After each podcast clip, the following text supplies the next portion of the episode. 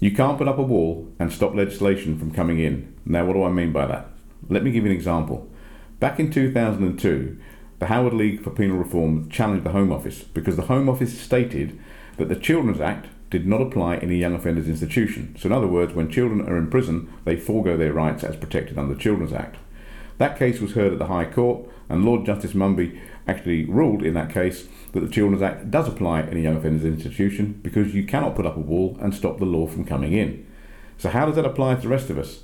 Well, as all of you probably watching this video know, we all have rights under common and statute law, and as I've had reinforced by every lawyer I've spoken to, those rights cannot be taken away or compromised in any way, shape, or form. So if we employ someone, we have to validate that they already have those rights.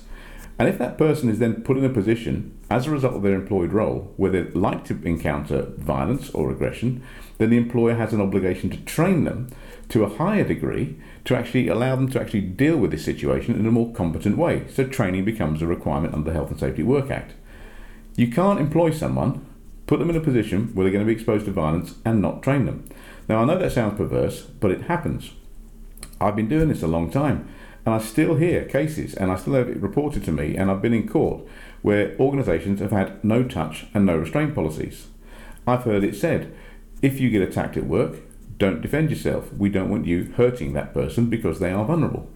That is taking away a person's common law and criminal law rights. You can't do it. Now, this is a really important issue because as a society, in some areas, we're becoming more risk averse.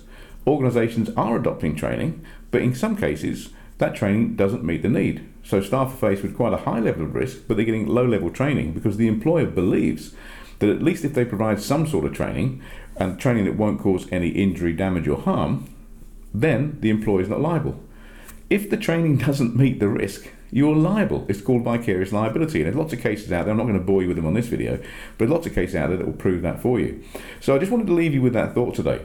And you know, if any of you have been told you, when you go to work you cannot defend yourself, you cannot use force to protect yourself and others, then that is absolutely illegitimate. It's basically illegal. Thanks ever so much. Have a great day, and I'll speak to you soon.